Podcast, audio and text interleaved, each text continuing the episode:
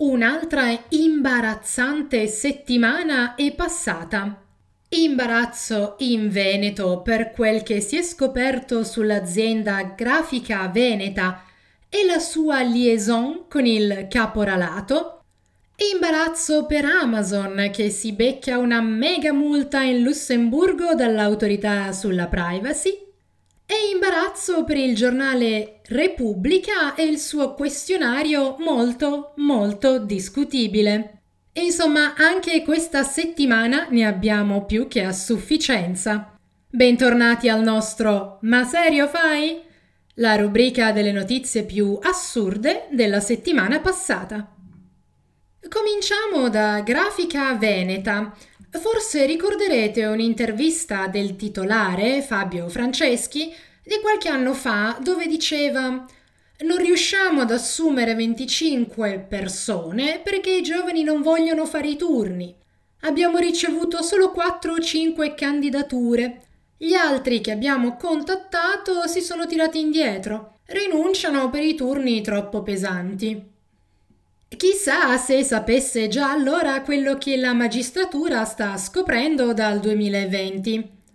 Al momento ci sono nove pakistani e due dirigenti di grafica veneta agli arresti per sfruttamento di lavoro. Il GIP riassume così il trattamento riservato ai lavoratori stranieri. Giornate lavorative di circa 12 ore per 7 giorni su 7. Assenza di giornate di riposo, mancato riconoscimento di ferie, mancato riconoscimento di eventuali giornate di malattia, pausa pranzo da svolgersi all'interno del luogo di lavoro senza che fosse destinato alcuno spazio specifico, sorveglianza a vista continuativa durante lo svolgimento delle prestazioni lavorative, mancata messa a disposizione dei lavoratori dei fondamentali dispositivi di protezione individuali, quali scarpe anti-infortunistiche o protezioni per i rumori. Insomma, un bel caso di caporalato in Veneto. La procura prove che l'azienda sapesse e anzi fosse ben coinvolta anche nei depistaggi o nei tentativi. Lo schifo è tale che non mi viene nemmeno da gridarvi dietro. In un'intercettazione l'amministratore delegato parla con il complice della perquisizione della polizia e dice una frase inequivocabile. Ci siamo inculati da soli. Quello è poco ma sicuro. Speriamo anche che la giustizia vi punisca come meritate. Altra azienda, altre grane. Parliamo di Amazon, che si vede recapitare una multa da 746 milioni di euro per violazione delle norme sulla privacy in Lussemburgo.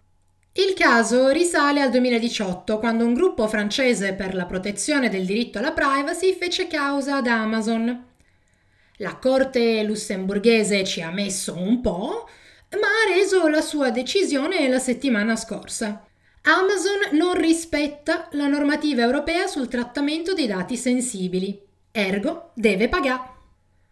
Ovviamente Amazon si dice in disaccordo con la decisione e annuncia il ricorso. Staremo a vedere. Torniamo in terra natia e parliamo dell'imbarazzante questionario che i giornalisti di Repubblica si sono visti recapitare. La premessa è che l'azienda entra a far parte del gruppo Jedi News Network e deve quindi aggiornare la sua informativa sulla privacy o qualcosa del genere, ecco. Solo che alle risorse umane qualcuno deve aver alzato parecchio il gomito nello scrivere il questionario.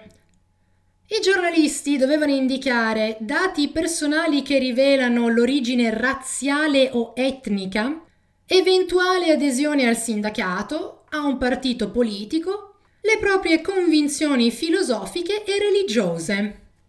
Dopo la protesta dei giornalisti, ovvio, il questionario osceno è stato ritirato e il direttore Molinari lo ha definito un errore. Ecco, mi rivolgo direttamente al direttore di Repubblica. Scusi, Molinari, ma serio fa? Un errore? Ma quello non è il giornale fondato da Scalfari?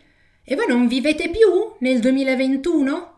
Ma come diavolo vi è venuto in mente nelle alte sfere di Repubblica di chiedere qualcosa come l'origine razziale, che non esistendo neanche a livello scientifico, può solo essere un mezzo di discriminazione e razzismo? Pare che il questionario fosse pensato per integrare il regolamento europeo sulla privacy.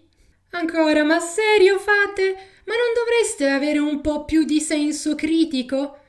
Vedete un termine del genere e voi pensate, beh, se lo dice l'Europa. Sai quando la pezza è peggio del buco? ecco. E per questo, ma serio fai? È tutto. Non perdetevi il prossimo episodio di Democrazia, portami via.